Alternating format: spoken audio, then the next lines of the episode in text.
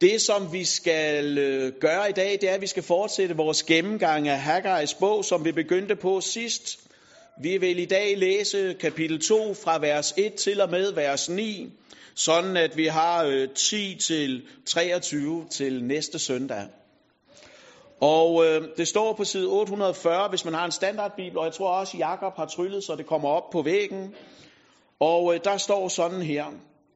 I kong Darius' andet regeringsår, på den 21. dag i den syvende måned, kom Herrens ord ved profeten Haggai. Sig til Judas stadholder Zerubabel, Shealtalils søn, og til ypperste præsten Josva, Josadaks søn, og til dem, der er tilbage af folket. Er der nogen af jer, der er tilbage, som har set dette hus i dets tidligere herlighed? Hvordan er det, som I nu ser? Ser det ikke ud af ingenting? Men fat mod, Zerubabel, siger Herren. Fat mod ypperste præst Josva, Josadaks søn. Fat mod landets folk, siger Herren. Gå i gang, for jeg er med jer, siger herskars herre. Det var den pagt, jeg sluttede med jer, da I drog ud af Ægypten, og min ånd bliver hos jer. Frygt ikke. Dette siger herskars herre. Det var kun en kort tid. Så vil jeg få himlen og jorden til at skælve, havet og det tørre land. Jeg vil få alle folkene til at skælve, så de kommer med deres skatte. Jeg fylder dette hus med herlighed, siger herskars herre. Mit er sølvet, og mit er guldet, siger herskars herre. Husets kommende herlighed bliver større end den tidligere, siger herskars herre. På dette sted giver jeg fred, siger herskars herre. Det er Guds ord. Amen. Se, øh, nu ved jeg jo ikke, hvordan I som jer, der sidder her, hvordan I har det med McDonald's. Men altså, sagen er, uanset om man kan lide deres mad, og hvis man ikke kan det, så, vil jeg, så er jeg åben for samtaler bagefter, sådan, ikke også? Så kan man ikke komme udenom, at det er en global virksomhed. Dens rækkevidde er verdensomspændende. For nyligt, det vil sige i sidste uge, der var jeg i Malaysia, sammen med familien. Og der var det jo sådan, at til min store udelte glæde, der viste det sig, at dette nydelsestempel af smag, det var jo også at finde i det land. Så man kunne gå derind og få noget mad, man både kunne genkende og lide, for mit tilfælde i hvert fald, ikke også? Man kunne få mad, man kendte, og det var mad, der var billigt, og det smagte virkelig, virkelig godt, selvom der ikke var noget bacon. Fordi McDonald's, det er jo i dag blevet en global virksomhed. Jeg har googlet mig til, at der er over 32.000 restauranter på verdensplan. Og det lyder jo af mange. Nogle af os tænker, det ikke er nok. Men altså, prøv at høre, det var der ikke meget, der tydede på i starten, at det ville gå sådan. Fordi jeg har læst mig til, mens jeg googlede, at den første McDonald's-restaurant, den åbnede først i 1955 i en lille forstad uden for Chicago. Og det var først 12 år senere, i 1967, at McDonald's åbnede sin første restaurant uden for landets grænser. Og det var Canada, de åbnede i. Og prøv at se, siden da, så har de jo ikke set sig tilbage.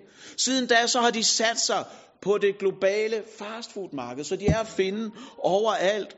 Og når vi starter her i dag, så er det fordi, at jeg så gerne kraftigt som muligt vil understrege en af de to pointer, jeg synes, der er særligt nærværende i de her tekster. Den ene pointe til, den kommer vi senere. Det er det her med at fatte mod. Og den anden, det flyder mere som en understrøm igennem teksten. Og de bedste ord til at beskrive det tema, synes jeg faktisk ikke, at Haggai har, men de står i hans samtidige profet Zakarias' bog, hvor der står sådan her i kapitel 4, vers 10. De, der følte foragt for den ringe begyndelse, skal glæde sig. Samtidig med, at Haggai talte de ord, vi nu har læst til folket, så sagde Zakarias det her. De, der følte foragt for den ringe begyndelse, skal glæde sig. Og noget af det, jeg gerne vil sige til jer i dag, det er, foragt ikke den ringe begyndelse. Det er noget af det, jeg tror, Gud gerne vil minde os om i dag. Foragt ikke den ringe begyndelse.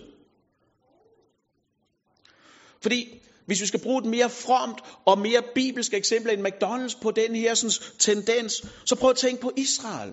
Tænk på Israels folk. Det starter med, at der er en enkelt mand, Abraham, i Ur i Kaldea, der bliver kaldt ud. Gud kalder ham ud. Og det ser længe håbløst ud. Abraham bliver ældre og ældre. Og håbet svinder for, at han skal få en arving. Håbet svinder for, at hans efterkommere skal blive talrige, som himlens stjerner og ørkenens sand. Abraham, han så bare håbløsheden tårne sig højere og højere op, samtidig med, at han gik i Guds plan.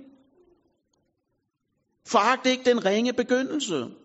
Eller prøv at tænke på kirken. Det startede med 11 mand, der lige havde oplevet, kort for inden at Jesus var slået ihjel, og så siden stået op. Jesus han sagde til de her 11 mænd, gå ud i al verden, og gør folkeslagene til mine disciple. Og kort efter, så var mange af dem blevet martyrer. Og alligevel er vi i dag her i Silkeborg. Som, som et resultat af den befaling. Som resultat af den indsats, de her 11 mænd gik i gang med at udføre. Begge de her foretagender, det her med, at Abraham blev til stamfar, det her med, at kirken blev verdensomspændende, og der blev gjort disciple i alle egne af verden. Det lykkedes, fordi Gud var med. Men mange af dem, der var optaget af det arbejde, de så det ikke selv. De havde ikke Guds overblik. Men alligevel blev de ved med at tjene Gud trofast dag ind og dag ud. Og deres lydighed og arbejde, det blev grundsten i etableringen af kirken, som vi jo også står på i dag, som kirken ved søerne. Så det jeg gerne vil sige til, det er, ringagt ikke den ringe begyndelse. For når Gud han er med os, så har vi al mulig grund til at fatte mod, uanset vores omstændigheder. Og det er det, vi skal se på i dag. Men inden vi gør det, så, så vil jeg gerne lige give en ultrakort opsummering af, hvad det var, vi efterlod i sidste uge, da vi var færdige med kapitel 1, en lille opsummering. Fordi det, vi så sidste uge, det, der er problemet i kapitel 1, det er jo, at Israels folk er gået i stå. De havde et problem. De levede ikke et prioriteret gudsliv. 18 år efter de var kommet hjem fra fangenskabet i Babylon, så var der stadigvæk ikke noget tempel opført. De havde et brandofferalter. Og så var det det. De satte sig før Gud. Og det synlige tegn på det, det var tempelruinen, som de ikke lykkedes med at genopbygge.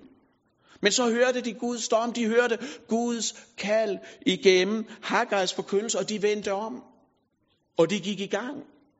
Og da de vendte om, så forkyndte Gud jo, at han ville være med dem.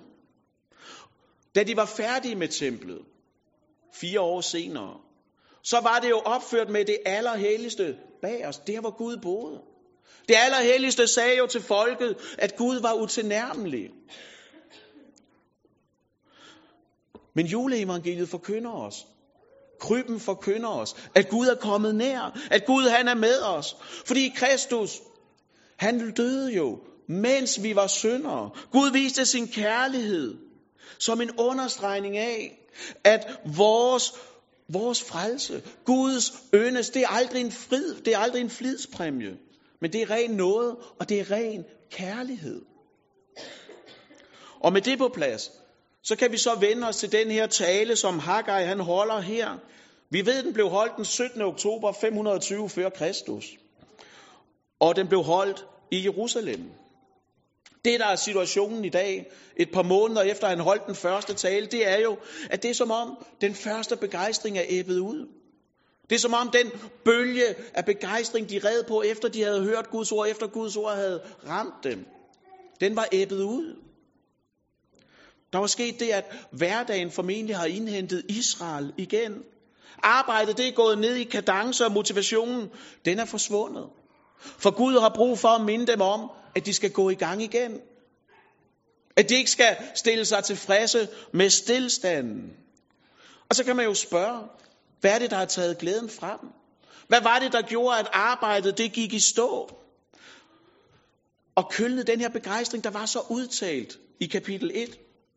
Og jeg tror jo, at, at der kan være mange grunde. Der er helt sikkert mange grunde. Men en af dem, tror jeg, det er, at de er blevet ramt af det, man kunne kalde for sammenligningens pest og forbandelse.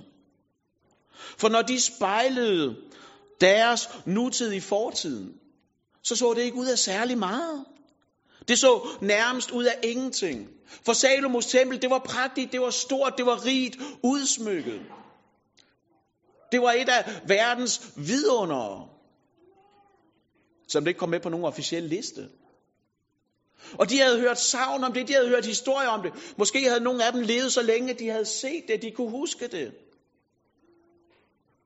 Og når de spejlede deres nutid i det, der engang havde været, så var det som om, at, det blev, at de blev lammet.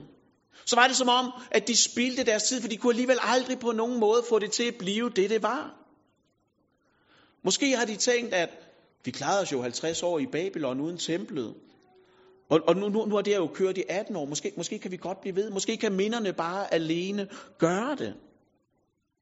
Fordi dengang templet stadigvæk stod der, så var det jo Israels storhedstid. Det var deres guldalder. Det var den gyldne tid, hvor Guds folk, det var mange, og det var stærkt. Og templet, det var imponerende. Der var masser af kunst, og der var masser af guld derinde. Det var dengang, hvor Guds herlighed, det fyldte templet så meget, at præsterne kunne jo ikke være der. De var nødt til at stå udenfor. Det var storhedstiden, det var guldalderen. Og nu står vi så her. Og spørger måske, hvad skal det nytte? Hvad skal det her nytte? Folket, de var med andre ord, tror jeg, ved at miste modet, fordi de kunne i nutiden. Det så ikke ud af noget i forhold til fortiden. Og det kvalte deres mod på fremtiden. Fordi fortiden blændede dem. Og prøv at høre, det er jo ikke bare noget, der hører til på Haggai's tid. Det er jo ikke bare noget, vi har lagt bag os, som vi som moderne mennesker i 2018 kan sige os fri for. Da jeg for en del år siden læste i København, læste teologi på universitetet, så, så skete der det, og det, det har jo sådan øh, gruet lidt for at skulle øh, fortælle jer her, men altså, så fik jeg ret hurtigt en fast aftale om, at jeg skulle prædike Indre Mission i København jo. Inde i Bethesda, I ved måske, de har det her kæmpe store missionshus, der hedder Bethesda, inde på Israels plads. Og ret hurtigt fik vi en aftale i stand om, at der skulle jeg prædike en søndag hver halve år. Sådan. Og prøv at høre, det var gode møder. Det var et kæmpe missionshus.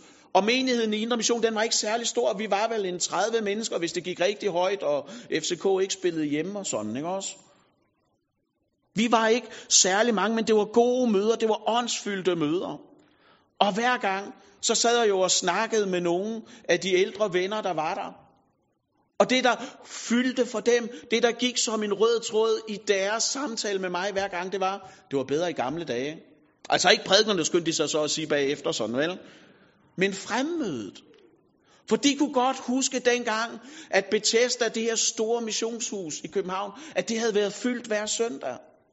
Hvordan at selv pulpituret, altså de her sådan, øh, pladser ovenfor, hvordan de var blevet fyldt. Og min oplevelse, det var, at det lammede dem. De var så optaget af det, der engang havde været, at de ikke kunne glæde sig over nutiden. Fortiden, så at sige, sugede deres kræfter, deres glæde, deres frimodighed ud af dem. For de længtes efter noget, der formentlig ikke kom igen jo. Fortiden skyggede for nutiden, så de kunne ikke påskynde det gode, de havde nu, fordi de længtes tilbage. Og det er jo ikke bare noget, de, det, var, jo, det var ikke bare sådan noget københavneri, det er jo ikke bare noget, de havde patent på der i slutningen af 90'erne. Måske er det også noget, vi kender til i dag. Hvor vi mærker det indenfra, hvor vi kan opleve modløsheden indenfra. At det ikke bare er noget, de andre sådan går og har, men det er noget, der fylder en indenfra. Vi kender dens smag, vi kender de der følelsesmæssige aftryk, som modløsheden kan sætte i os. Fordi mange af os, vi knokler i Guds riges arbejde. Vi gør en stor arbejdsindsats, vi har gjort det længe. Og det er som om, at resultaterne er magre, der kommer ikke så meget ud af det. Set udefra. Og en menighed som vores, en far, vi kan have, det også og sammenligne os med andre spejle os i andre menigheder, deres, deres menighedsliv, deres bygninger, deres indre liv og, og alle mulige ressourcer, de har. Og vi kan føle det som om, at, at der er andre, der har taget på på Guds velsignelser, men, mens vi andre står lidt tilbage, måske står lidt i stampe og tænker, hvad skal det nytte? For, for, for det ser ikke ud af meget. Nogle gange kan man have den der følelse af, at, at det arbejde, man gør for Gud, det er lidt at gå i ring. Det er lidt bare at gøre det samme igen og igen, og man spørger, hvad skal det nytte? For det ser ikke ud af meget. Og så kommer Gud til os i dag igennem Haggai og siger, Foragt ikke den ringe begyndelse. Ringagt det ikke. Lad det ikke slå dig ud. For Gud arbejder. Gud er med. Da jeg kom til at forberede det her, da jeg sad omkring her i min forberedelse, så var det, jeg kom til at tænke på beretningen om, om Josvas indtagelse af det hellige land. Måske kan I huske beretningen, hvordan de kommer til Jericho. Jericho er den her store, store fæstningsby, som, som hvis du dominerer den by, så har du stadigvæk kontrollen over et stort landområde. Og Gud sagde til dem, jeg skal nok give dem i jeres hånd. Men det I skal gøre nu, der, nu skal I syv dage i træk, så skal I gå rundt om murene og trutte i hornene og sådan noget. Og jeg spekulerede på, kan jeg vide, hvad de har tænkt den anden eller tredje dag? Kan man have fortænkt dem i, hvis de tænkte sådan lidt, hvad skal det nytte? Hvad skal det her gøre godt for? Det føles måske ørkesløst, det føles måske meningsløst, det føles trivielt. Det føles uden mål og mening, og de var i Guds plan. Gud arbejdede. Gud var med. Gud havde ikke svigtet dem, Gud havde ikke forladt dem. De var ved at udføre Guds riges arbejde, selvom de ikke så det, selvom de ikke fornemmede det, og selvom de ikke oplevede det. Og derfor er jeg for at sige, foragt ikke den ringe begyndelse. Se ikke ned på det. Lad det ikke slå dig ud. Og jeg tror jo, at Gud her giver os to grunde til, at vi skal fatte mod og fortsætte arbejdet. For det første, så er Gud med os. Jeg har sluttet en pagt med jer, siger han. I er ikke glemt. Jeg har lige været på konfirmandlejr i weekenden. Og en af de salmer, jeg læste som andagt derude, det var salme 8, den her med, Gud har skabt himlen og jorden og alt, hvad der rører sig på, og vi er kun skabt lidt ringere end Gud. Gud, han har skabt det hele. Gud, han opretholder det hele.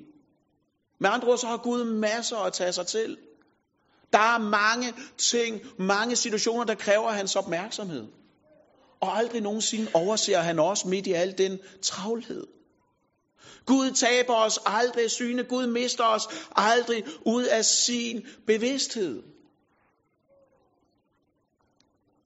Men han er med. For han har sluttet en pagt, og vi er ikke glemt. Og det betyder, at vores slid er ikke forgæves.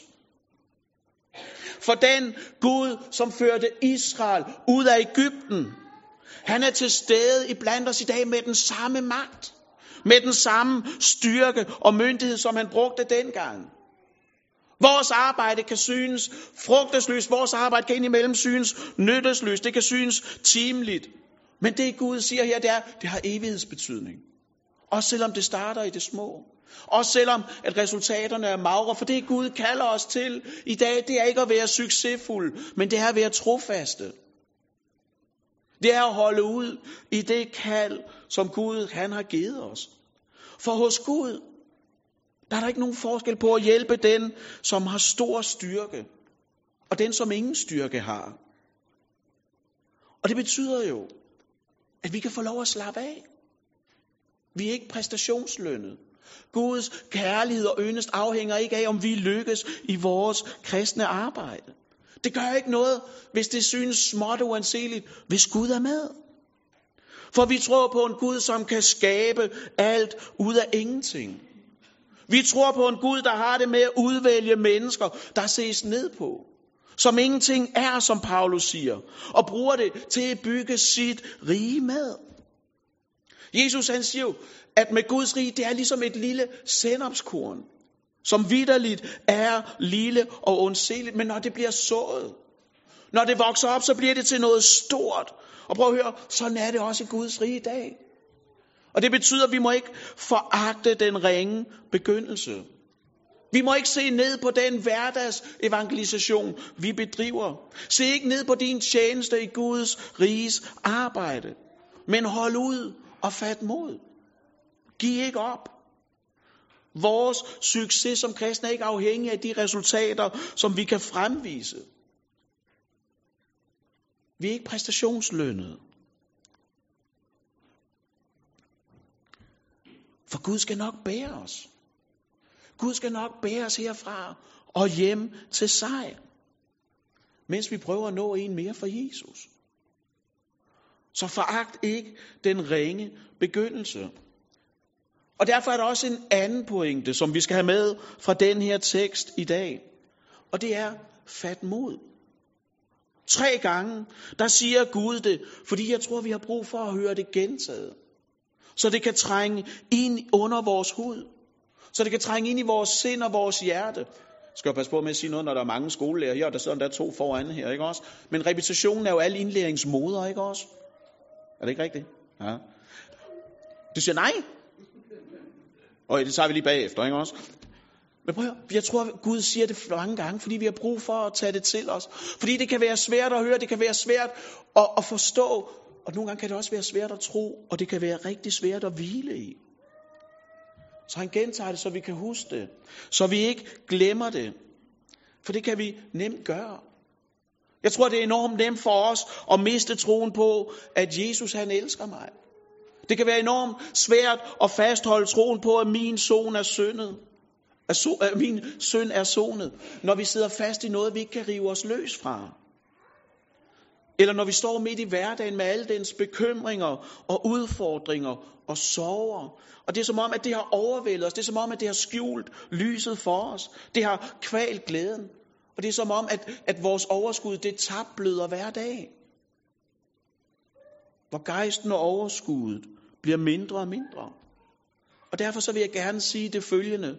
Så stærkt som jeg overhovedet evner det. Fat mod. Fat mod dig, som er syg og kæmper med de skavanker, det giver. Både de synlige, vi andre kan se, og de usynlige, som kun du kan mærke. Fat mod dig, som har det svært. Dig, som ikke kan se nogen udvej ud af mørket. Du er ikke forladt, og du er heller ikke glemt.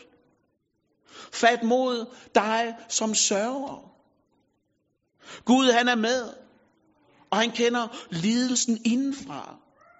Og han er med dig i den. Fat mod dig, som sidder fast i synden. Du skal ikke frelse dig selv, men du skal lade Jesus gøre det. Fat mod dig, som tvivler. For tvivlen gør ikke Jesus immun over for dig. Fat mod dig, som er træt. For Jesus, han vil give dig kræfter. Fat mod, når mørket det er overvældende, når det synes uigennemtrængeligt. Jesus, han er verdens lys, og mørket det greb det ikke, og mørket kan heller ikke puste det ud. Så fat mod, og vid, at Jesus holder dig fast. Vores frelse afhænger ikke af, om vi kan holde fast i ham, men i vidstheden om, at han bærer os. Der er mange i vores forsamling, som ligger ned. Der er mange i vores forsamling, som har det svært. Som har mærket og mærker syndefaldets konsekvenser både i vores sind, i vores psyke, i vores krop, i vores relationer. Vi bøvler med sygdom. Vi bøvler med kroppens forfald. Og vi mærker dødeligheden. Vi mærker døden. Og Gud siger i dag til os, fat mod. Og prøv at høre, hvad det er, han siger. Han siger, fat mod. Han siger ikke, tag dig sammen. Han siger ikke, kom nu ind i kampen. Men han siger, fat mod. For jeg er med dig. Det her Immanuel, Gud med os. I alt, hvad livet rummer. I alle dets udformninger. Så hvordan kan vi fatte mod? Jeg tænker, der er mange måder, hvorpå vi kan fatte mod. Men der er to ting, som især tiltaler mig, og som jeg gerne vil dele med jer. Den ene, det er ved at huske på følgende, som er blevet enormt stærkt og levende for mig, at det er jo, at i 2017, hver eneste dag i 2017, der bad Jesus for hver enkelt af os. Der bad han til Gud om, at lige præcis du måtte blive bevaret i Guds rige. Og hver dag sagde Gud ja. Hver dag hørte Gud den bøn. Og derfor er vi her i dag. Som et resultat af Guds nåde og godhed og bønhørelse. Hvordan kan vi fatte mod? Det gør vi ved at vide, at vi ikke er alene. Jesus han går med. Han går med os, og han går i forbøn. Og den bøn, Jesus beder til Gud for os, bliver hørt. Og så kan vi fortsætte med at gøre det, som vi allerede gør. Ved åben mikrofon til bibelstudiegrupper, DNA-grupper og private samtaler.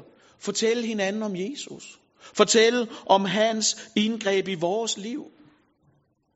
Og hvis man synes, det kan være en svær samtale at starte, så kan et muligt åbningsspørgsmål jo være, hvordan kan Guds almagt, det at vi ved, at Gud har al magt, hvordan kan det give os tryghed og mod midt ind i en usikker og syndspladet hverdag? Hvordan kan det give os mod?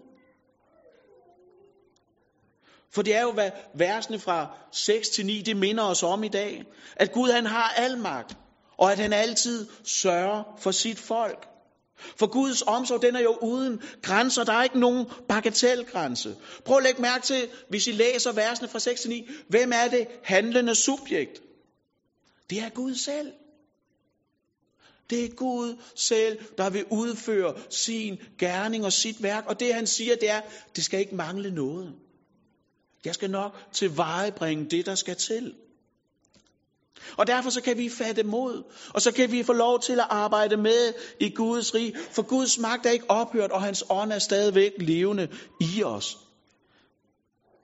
Sat på meget kort formel, så tror jeg, man kan sige sådan her, vi bliver ikke modløse, fordi vi ikke er åndsløse.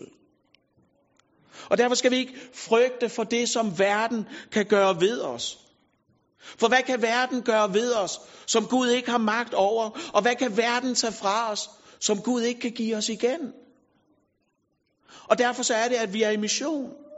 Derfor så er det, at vi vil en mere for Jesus ved slippe evangeliet løs. Det er derfor, vi fejrer gudstjenester. Det er derfor, vi er kirke i hverdagen. Fordi vi bygger mere end det, som øjnene kan se. Så når du er i gang med din chance her i kirken, når du er i gang med din chance i kristent arbejde ellers, så vid at det gør en forskel. Gud, han kan skabe veje og muligheder, hvor vi kun ser lukkede døre. Gud, han ser aldrig det samme som os. Han ser længere, end vi gør, og jeg tror, det er en livslang læring. Vi skal understøtte hinanden i, og minde hinanden om, at Gud altid er i kontrol. At han omslutter mig med både al sin almagt og al sin kærlighed. Og så har jeg brug for lige at sige som et appendix sådan. Jeg har ikke tid til at gå langt ind i det nu, men det kan vi gøre en anden dag. Men prøv at høre. Fordi nu har jeg sagt, at vi skal tjene Gud med frimodighed. Og vi skal fatte mod, og det mener jeg. Men jeg mener lige så stærkt, at du tjener ikke Gud med din udbrændthed.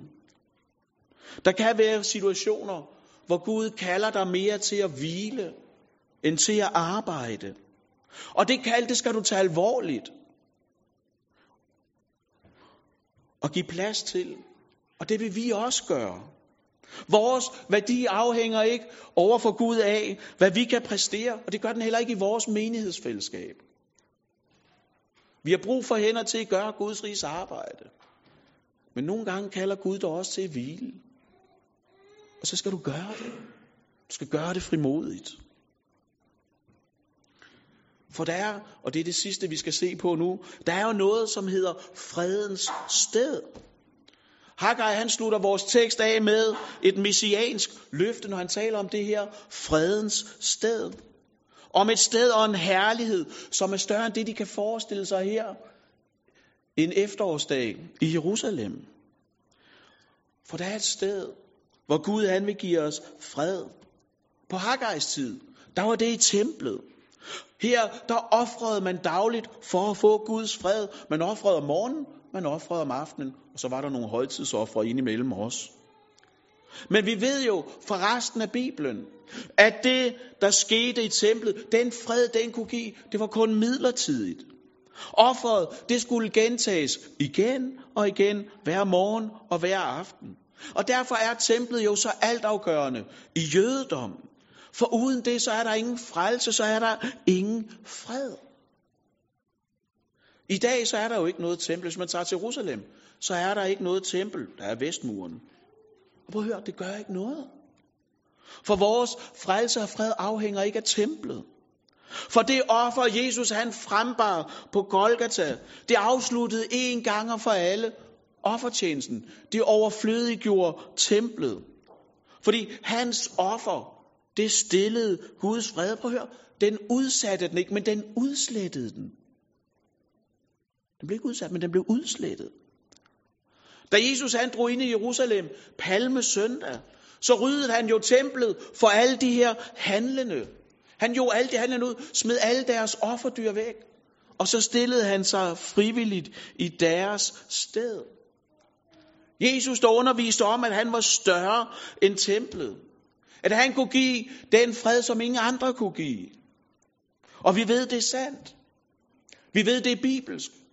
For hvis vi bladrer om til åbenbaringsbogen, kapitel 21, det er det næst sidste kapitel i Bibelen. Det her store, stærke, herlige kapitel, som vi læser alle helgens søndag. Fordi det er fuld af beretninger om ting, der ikke længere skal være. Der ikke længere skal være sorg, smerte, nød og skrig. Og der skal ikke være nogen død. Og det står alt sammen i de første syv verser. Gud vil tørre tårerne af vores kinder. Og nogle gange kommer vi ikke rigtig længere ned i kapitlet.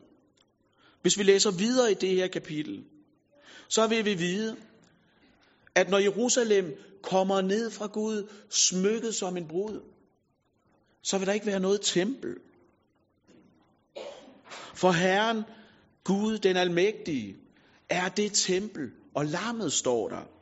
Så i himlen, der er ingen kirkegård, og der er ikke nogen templer. Fordi Jesus selv er der. Den ultimative fred, Gud han vil give os, det er ikke i et tempel i det nye Jerusalem, men det er foran sin egen trone på den nye jord. Og det ved vi, fordi Jesus selv har sagt det. Og fordi han har indgået en pagt med os om det. En ny pagt. Og den er der ikke noget, der kan bryde, den er der ikke noget, der kan annullere, den er der ikke noget, der kan ophæve, fordi den er indstiftet med hans eget blod. Og det er vores garanti for, at vores sønder er tilgivet, og han bliver hos os med sin ånd. Det var det, Jesus kom for. Og derfor så er de første ord, Jesus han siger, efter han er trådt offentligt frem os i synagogen derhjemme, der i dag er disse ord gået i opfyldelse. For det var det, Jesus kom for at opfylde. Fordi nu ville han frelse alle, der havde mistet herligheden fra Gud. Og i min forberedelse til dag er der en ting, der gik op for mig i den forbindelse, som jeg gerne vil dele med jer til sidst. I første Mosebog, da Gud han forbander jorden efter syndefaldet, så gør han det ved at lade tjørn og tistel vokse frem på jorden som et synligt tegn på forbandelsen. Og da Jesus så bliver korsfæstet, så gør han det med en tornekrone. Så bærer han en, en krone af torne som et tegn på, at han bar selv forbandelsen op på korset, for at give os et fredens sted, for at give os et nådens sted, et tilgivelsens sted, hvor vi kan få lov til at komme og finde tilgivelse, hvor vi kan få lov til at hvile og finde nyt mod. Så hvis vi skal opsummere det, vi har været sammen om i Haggai's bog nu, hvis vi skal prøve at gøre det moderne og nutidigt, i den nye pagt, så vil Haggai i dag sige os følgende. Fat mod, mit folk, siger Herren. Gå i gang, for jeg er med jer, siger herskars herre. Det var den pagt, jeg sluttede med jer ved mit blod på korset, da jeg frelste jer fra jeres synder, og min ånd bliver hos jer. Og derfor, så skal vi ikke frygte. Men vi skal fatte mod og tjene Herren. Amen.